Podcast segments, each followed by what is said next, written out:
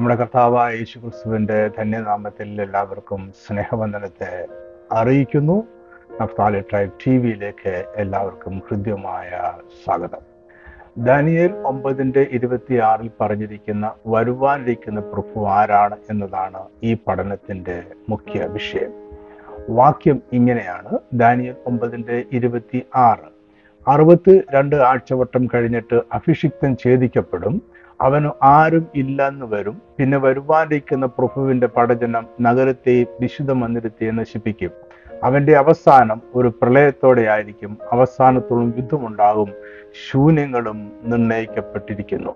ദാനിയൽ പ്രവചന പുസ്തകത്തിന്റെ മുഖ്യ വിഷയം ദൈവരാജ്യത്തിന്റെ പുനഃസ്ഥാപനമാണ്. ദാനിയൽ ബാബൽ പ്രവാസത്തിലായിരുന്നപ്പോൾ ലഭിച്ച ദൈവിക വെളിപ്പാടുകൾ ആണിവ. ഇതിന്റെ കാലഗതികളെ കുറിച്ചുള്ള ഒന്നിലധികം പ്രവചനങ്ങൾ അദ്ദേഹത്തിന്റെ പുസ്തകത്തിൽ രേഖപ്പെടുത്തിയിട്ടുണ്ട്. അതിലൊന്നാണ് ദാനിയലിന്റെ എഴുപത് ആഴ്ചവട്ടം എന്ന് അറിയപ്പെടുന്നത്. ഇത് ദാനിയലിന്റെ പുസ്തകം ഒമ്പതാം അധ്യായം ഇരുപത്തിനാല് മുതൽ ഇരുപത്തിയേഴ് വരെയുള്ള വാക്യങ്ങളിൽ രേഖപ്പെടുത്തിയിട്ടുണ്ട്. ദാനിയേൽ യെരുസലേമിന്റെയും യഹൂദ ജനത്തിന്റെയും പുനഃസ്ഥാപനത്തിനായി ദൈവത്തോട് പ്രാർത്ഥിച്ചപ്പോൾ ഗബ്രിയേൽ ദൂതൻ മുഖാന്തരം ദൈവം അറിയിച്ച വെളിപ്പാടുകളാണ് ദാനിയലിന്റെ എഴുപത് ആഴ്ചവട്ടം എന്ന് അറിയപ്പെടുന്നത്. ദാനിയൽ ഒമ്പതിന്റെ ഇരുപത്തിനാലിൽ നിന്റെ ജനത്തിനും വിശുദ്ധ നഗരത്തിനും എഴുപത് ആഴ്ചവട്ടം നിയമിച്ചിരിക്കുന്നു എന്നാണ് ഗബ്രിയേൽ ദൂതൻ പറഞ്ഞത്. അതിനാൽ ഈ വെളിപ്പാടുകൾ ഇസ്രായേൽ ജനത്തിനുള്ളതാണ് അവരുടെ ഭാവി ചരിത്രമാണ്. ഇത് പുതിയ സഭയുടെ സമ്പൂർണമായ ഭാവി ചരിത്രമല്ല. എന്നാൽ പുതിയ സഭയുടെ കാലവും എഴുപത് ആഴ്ചവട്ടം എന്ന കാലയളവിൽ ഉൾപ്പെടുന്നുണ്ട്.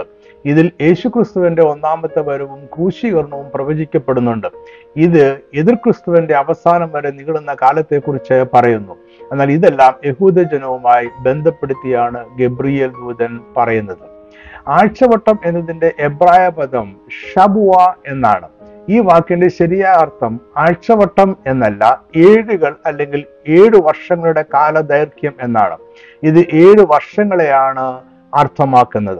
ഗബ്രിയ ദൂതൻ അറിയിച്ച എഴുപത് ആഴ്ചവട്ടം എന്നത് നാനൂറ്റി തൊണ്ണൂറ് വർഷങ്ങൾ ആണ്. ഇതിൽ ആദ്യത്തെ അറുപത്തി ഒമ്പത് ആഴ്ചവട്ടത്തെ ആദ്യത്തെ ഏഴ് ആഴ്ചവട്ടം അതിനുശേഷമുള്ള അറുപത്തിരണ്ട് ആഴ്ചവട്ടം എന്നിങ്ങനെ രണ്ടായി വിഭജിച്ചിരിക്കുന്നു. ആദ്യത്തെ ഏഴ് ആഴ്ചവട്ടത്തിലാണ് എരിശിലേം പട്ടണം പുതുക്കി പണിയുന്നത്. ഇത് നാൽപ്പത്തി ഒമ്പത് വർഷങ്ങൾ ആണ്. എഴുപത് ആഴ്ചവട്ടത്തിലെ രണ്ടാമത്തെ ഘട്ടം അറുപത്തിരണ്ട് പ്രവചന ആഴ്ചവട്ടമാണ്. ഇത് എരിശിലേം പട്ടണത്തിന്റെ പുനർനിർമ്മാണം പൂർത്തിയായത് മുതലുള്ള നാനൂറ്റി മുപ്പത്തിനാല് വർഷങ്ങളാണ്. ഈ കാലഘട്ടം അവസാനിക്കുന്നത് അഭിഷിക്തനായ ഒരു പ്രഭുവിന്റെ വരവോടെ ആണ്.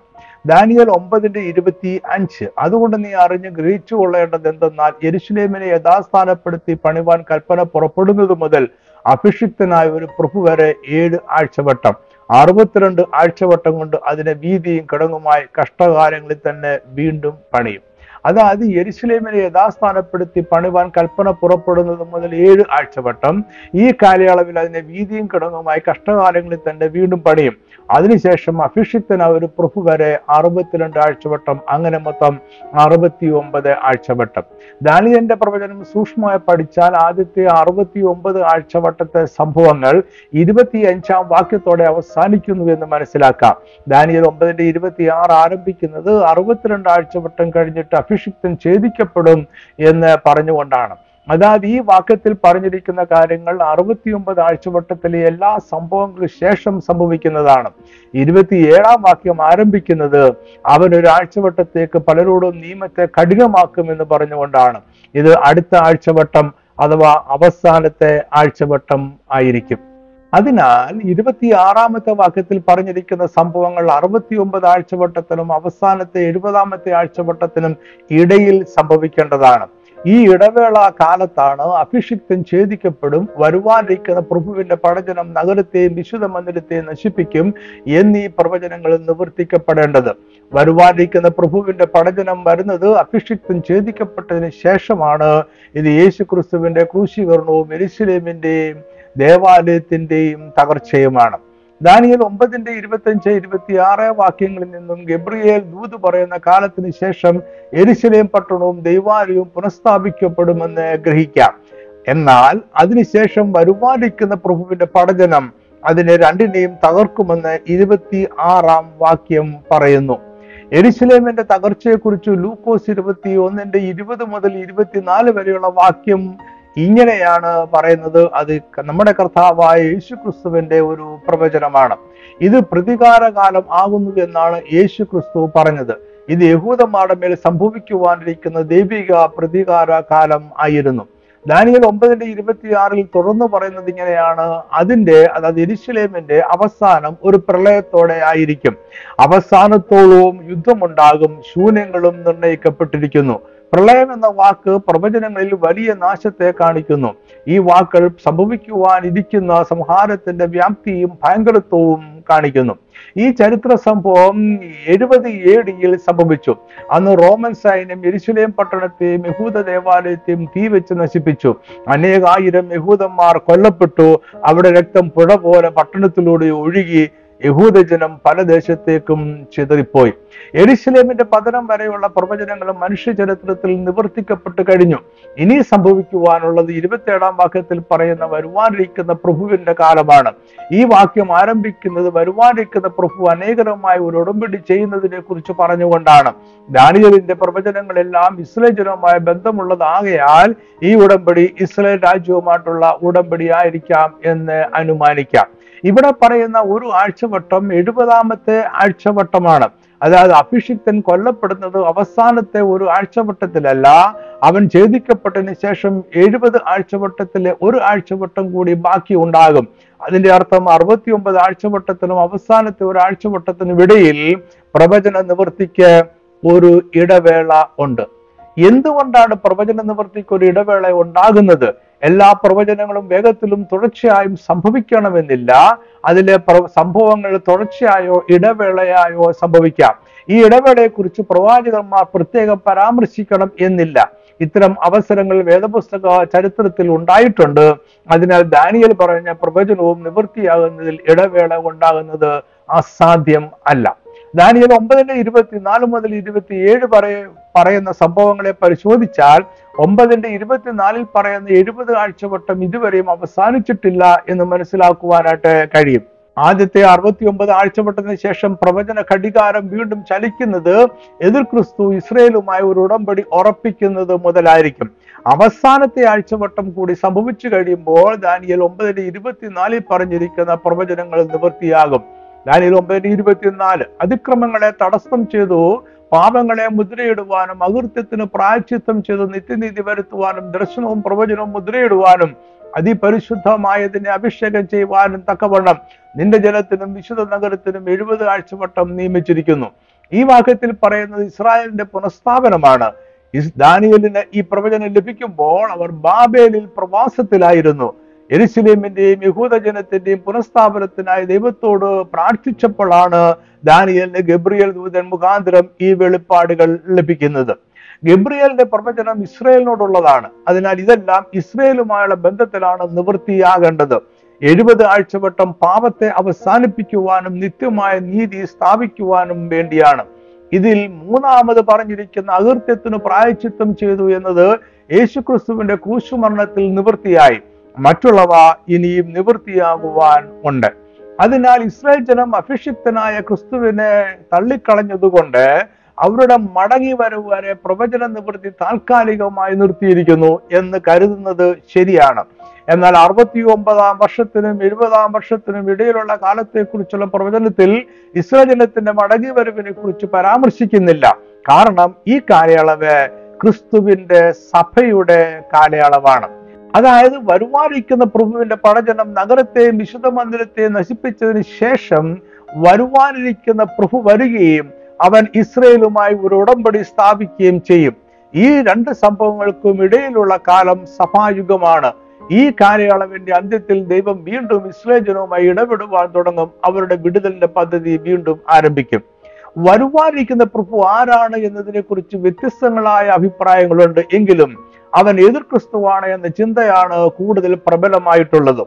ഇരുപത്തിയേഴാം വാക്യത്തിൽ പറയുന്ന ഒരു ആഴ്ചവട്ടത്തേക്ക് പലരോടും നിയമത്തെ കഠിനമാക്കുന്നതും ആഴ്ചവട്ടത്തിന് മധ്യ അത് ഭേദിക്കുന്നതും ഈ പ്രഭുവാണ്.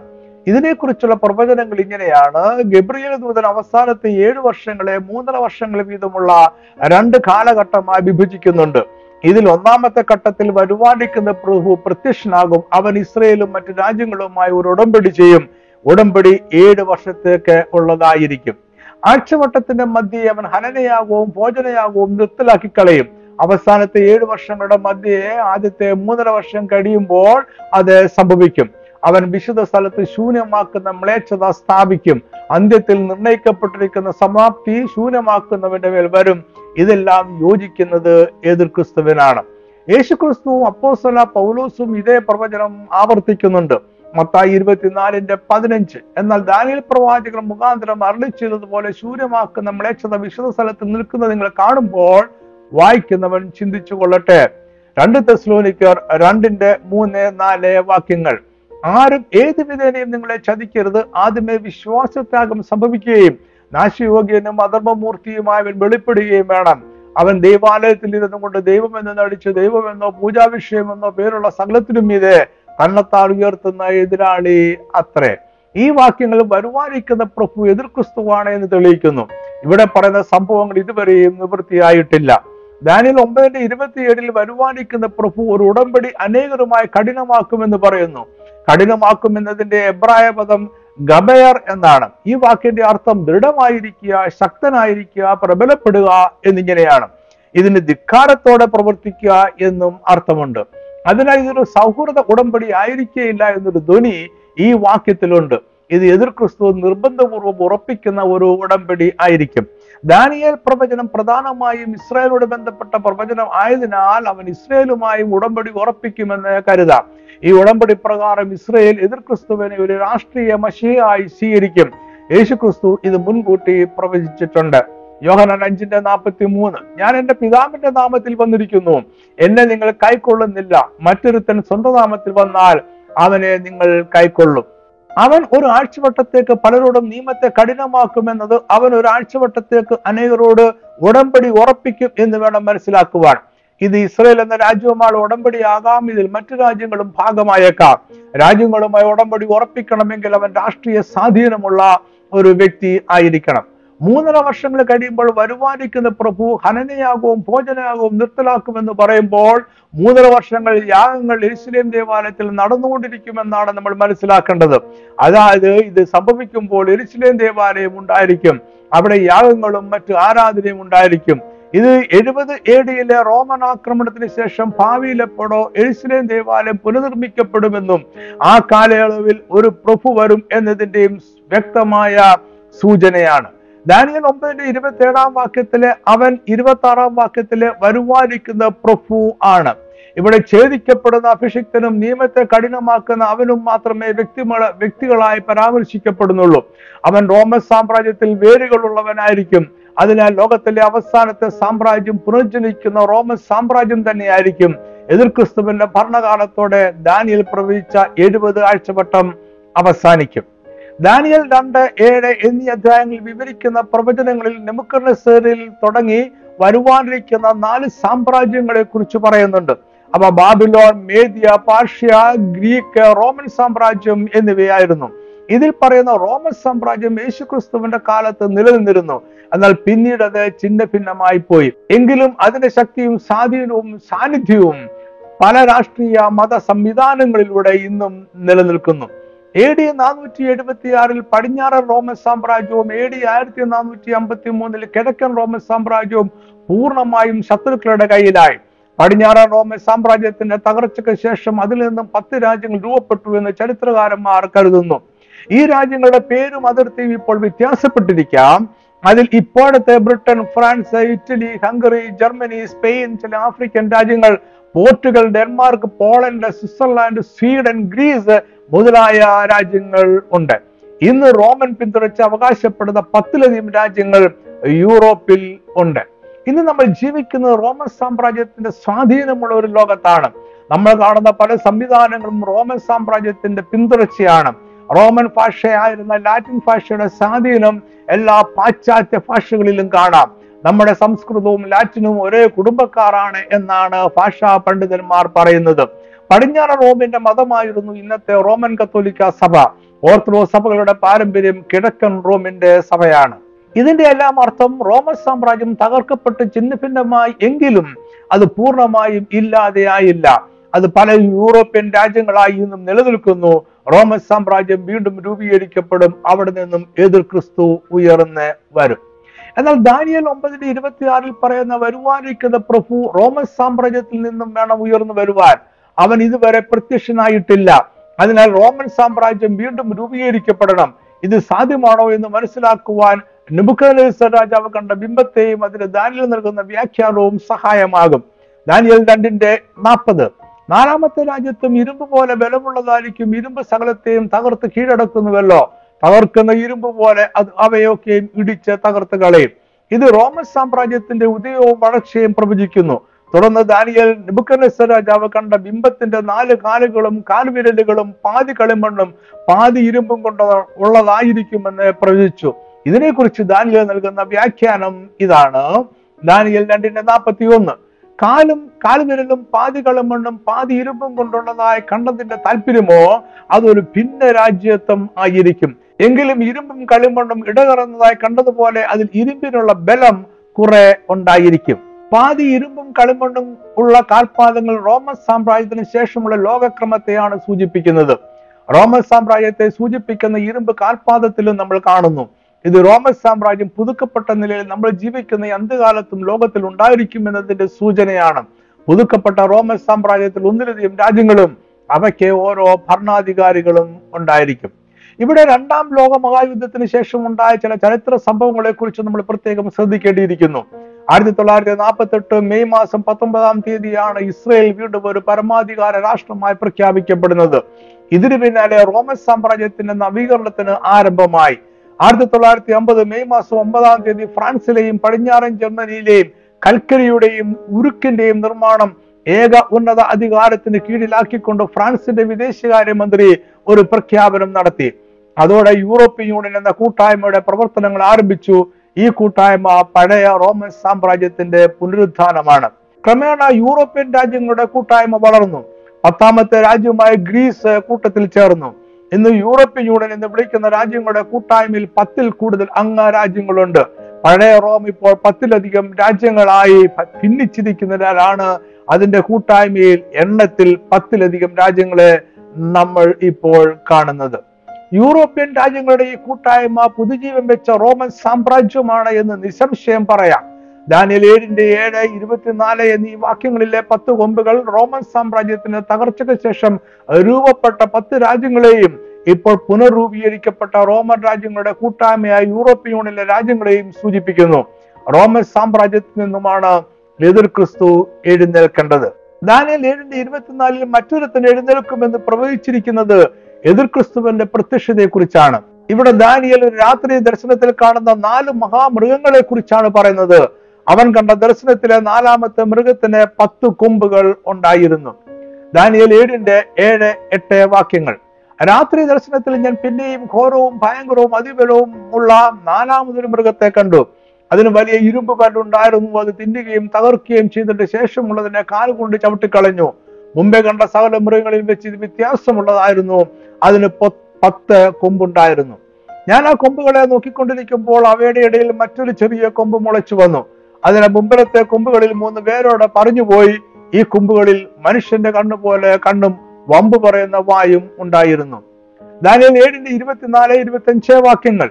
ഈ രാജ്യത്ത് നിന്നുള്ള പത്ത് കൊമ്പുകളോ എഴുന്നേൽപ്പാനിരിക്കുന്ന പത്ത് രാജാക്കന്മാരാകുന്നു. അവരുടെ ശേഷം മറ്റൊരുത്തിൽ എഴുന്നേൽക്കും. അവൻ മുമ്പിലെത്തവരോട് വ്യത്യാസമുള്ളവനായി മൂന്ന് രാജാക്കന്മാരെ വീഴിച്ചു കളയും. അവൻ അത്യുന്നതനായവന് വിരോധമായി വമ്പ് പറയുകയും അത്യുന്നതനായവന്റെ വിശുദ്ധന്മാരെ ഒടുക്കിക്കളയും സമയങ്ങളെയും നിയമങ്ങളെയും മാറ്റുവാൻ ശ്രമിക്കുകയും ചെയ്യും. കാലവും കാലങ്ങളും കാലാംശവും അവർ അവന്റെ കയ്യിൽ ഏൽപ്പിക്കപ്പെട്ടിരിക്കും. നമ്മൾ മുമ്പ് പറഞ്ഞതുപോലെ പത്ത് കൊമ്പുകൾ റോമൻ സാമ്രാജ്യത്തിന്റെ തകർച്ചയ്ക്ക് ശേഷം രൂപപ്പെടുന്ന രാജ്യങ്ങളെ സൂചിപ്പിക്കുന്നു. ദാനിയൽ ഏഴിന്റെ എട്ടിൽ ഈ കൊമ്പുകൾക്കിടയിൽ മറ്റൊരു ചെറിയ കൊമ്പ് മുളച്ചു വന്നു എന്ന് പറയുന്നു. ഇതിനാൽ മുമ്പിലത്തെ കൊമ്പുകളിൽ മൂന്ന് പേരോടെ പറഞ്ഞുപോയി എന്നും ദാനിയൽ പറയുന്നുണ്ട്. ഇരുപത്തിനാലാം വാക്യത്തിൽ അവരുടെ ശേഷം മറ്റൊരുത്തിന് എഴുന്നേൽക്കും എന്ന് ദാനിയൽ പ്രഖ്യാപിക്കുന്നു. ഇതെല്ലാം റോമൻ സാമ്രാജ്യത്തിന്റെ തകർച്ചയെയും പുനർ ആവിർഭാവത്തെയും കാണിക്കുന്നു. ചെറിയ കൊമ്പ് പത്ത് കൊമ്പുകൾക്കിടയിൽ നിന്നുമാണ് വെളിപ്പെട്ടു വരുന്നത്. അവൻ മുമ്പിലത്തവരോട് വ്യത്യാസമുള്ളവനായി മൂന്ന് രാജാക്കന്മാരെ വീഴ്ച കളയും. അതായത് എതിർ ക്രിസ്തു പത്ത് രാജ്യങ്ങളുടെ കൂട്ടായ്മയിൽ നിന്നും പുറപ്പെട്ടു വരികയും അന്ന് നിലവിലുള്ള മൂന്ന് രാജ്യങ്ങളെ കീഴടക്കുകയോ പുനർനിർമ്മിച്ച റോമൻ സാമ്രാജ്യത്തിന്റെ കൂട്ടായ്മയിൽ നിന്ന് നീക്കം ചെയ്യുകയോ ചെയ്യും. മൂന്ന് രാജ്യങ്ങളുടെ നേതാക്കന്മാരെ മറിച്ചു കളഞ്ഞ് അധികാരത്തിലെത്തുന്ന എതിർ ക്രിസ്തു ക്രമേണ ലോകത്തിന്റെ മുഴുവൻ അധികാരം കരസ്ഥമാക്കും. ഏകാധിപതിയായ എതിർ ക്രിസ്തു സകല മനുഷ്യരുടെയും ആരാധനയെ ആവശ്യപ്പെടുകയും മനുഷ്യരുടെ എല്ലാം ജീവിതത്തിന്മേൽ നിയന്ത്രണം ഏറ്റെടുക്കുകയും ചെയ്യും. ഇതിനെക്കുറിച്ച് യോഹന്നാൻ പ്രവചിക്കുന്നത് ഇങ്ങനെയാണ്. വെളിപ്പാട് പതിമൂന്നിന്റെ പതിനാറ് പതിനേഴ് വാക്യങ്ങൾ.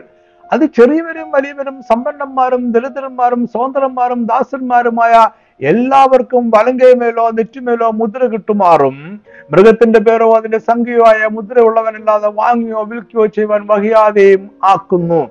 പുനർജീവിക്കുന്ന റോമൻ സാമ്രാജ്യത്തിൽ നിന്നും വരുന്നവനാണ് വരുവാനിക്കുന്ന പ്രഭു. അവനാണ് എതിർ ക്രിസ്തു എന്ന ഭരണാധികാരി. ദാനിയേൽ ഏഴിന്റെ ഇരുപത്തി അഞ്ചിൽ പറയുന്ന കാലവും കാലങ്ങളും കാലാംശവും അവർ അവന്റെ കയ്യിൽ ഏൽപ്പിക്കപ്പെട്ടിരിക്കുമെന്നത് മൂന്നര വർഷത്തെ എതിർ ക്രിസ്തുവിന്റെ ഭരണകാലത്തെ സൂചിപ്പിക്കുന്നു. ചെറിയ കൊമ്പെ ശക്തമായ ഒരു മത സംവിധാനത്തെ കാണിക്കുന്നുവെന്ന് അഭിപ്രായമുള്ള പണ്ഡിതന്മാരും ഉണ്ട്. യൂറോപ്യൻ യൂണിയനിലെ ഏഴ് രാജ്യങ്ങൾ ഈ മത സംവിധാനത്തോട് ചേർന്ന് നിൽക്കുമെന്ന് ഇവർ അഭിപ്രായപ്പെടുന്നു. അങ്ങനെയെങ്കിലും വരുവാനിരിക്കുന്ന പ്രഭു എന്ന എതിർ ക്രിസ്തു ഒരേ സമയം ഒരു രാഷ്ട്രീയ അധികാരിയും മത നേതാവും ആയിരിക്കണം. വരുവാനിരിക്കുന്ന പ്രഭു ആരായിരിക്കാം എന്നതാണ് നമ്മൾ ഇപ്പോൾ ചർച്ച ചെയ്തുകൊണ്ടിരിക്കുന്നത്. ഇതിന്റെ വിവിധ വ്യാഖ്യാനങ്ങൾ സാധ്യതകൾ എന്നിവയാണ് നമ്മൾ പഠന വിധേയമാക്കിയത്. ഇനിയും അധികം ദീർപ്പിക്കാതെ ഈ പഠനം ഇവിടെ ചുരുക്കാം എന്ന് ഞാൻ കരുതുന്നു. ദാനിയൽ ഒമ്പതിന്റെ ഇരുപത്തിയാറിൽ പറയുന്ന വരുവാനിരിക്കുന്ന പ്രഭു ഭാവിയിൽ വരുവാനിരിക്കുന്ന ഒരു ഭരണാധികാരിയെ സൂചിപ്പിക്കുന്നു. അവനെ കുറിച്ചാണ് ദാനിയൽ ഒമ്പതിന് ഇരുപത്തിയേഴിൽ മ്ലേച്ഛതകളുടെ ചിറകിന്മേൽ ശൂന്യമാക്കുന്നവൻ വരുമെന്ന് പറയുന്നത്. ചെറു അതിന്റെ വേഗത്തെയും കഠിനതയും കാണിക്കുന്നു. ഇത് എതിർ ക്രിസ്തുവിന് യോജിക്കുന്ന പരാമർശം ആണ്. ദാനിയൽ ഒമ്പതിന്റെ ഇരുപത്തിയാറിൽ അഭിഷിക്തം ഛേദിക്കപ്പെടുമെന്നും അതിനുശേഷം വരുമാനിക്കുന്ന പ്രഭുവിന്റെ പടജനം എരിശിലെ പട്ടണത്തെയും ദേവാലയത്തെയും നശിപ്പിക്കുമെന്നുമാണ് പറയുന്നത്. ഇതിനെ യേശുക്രിസ്തുവിന്റെ ക്രൂശീകരണത്തിന് ശേഷമുള്ള ചരിത്രവുമായി ബന്ധപ്പെടുത്തിയാൽ ഇത് എഴുപത് എ ഡിയിൽ സംഭവിച്ച എരുസലേമിനെതിരെയുള്ള റോമൻ ആക്രമണമാണ്. അന്ന് എരുസലേമിനെതിരെ വന്നത് വരുവാനിക്കുന്ന പ്രഭുവല്ല അവന്റെ പടജനമാണ്. പ്രഭു ഇനിയും വരുവാനിരിക്കുന്നതേ ഉള്ളൂ. അതായത് വരുവാനിക്കുന്ന പ്രഭുവും റോമൻ സാമ്രാജ്യത്തിൽ നിന്നും എഴുന്നേറ്റ് വരണം. റോമൻ സൈന്യത്തെ അന്ന് നയിച്ചിരുന്നത് ടൈറ്റസ് വെസ്പേഷ്യൻ ആയിരുന്നു ടൈറ്റസ് വരുവാനിക്കുന്ന പ്രഭുവിന്റെ നിഴൽ മാത്രമാണ്. വരുവാനിക്കുന്ന പ്രഭുവിന്റെ പടജനം റോമൻ സൈന്യമാണെങ്കിൽ വരുവാനിക്കുന്ന പ്രഭുവും റോമൻ സാമ്രാജ്യത്തിൽ നിന്നും വരണം. അവനൊരു വലിയ സാമ്രാജ്യത്തിന്റെ ഭരണാധികാരിയാകണം.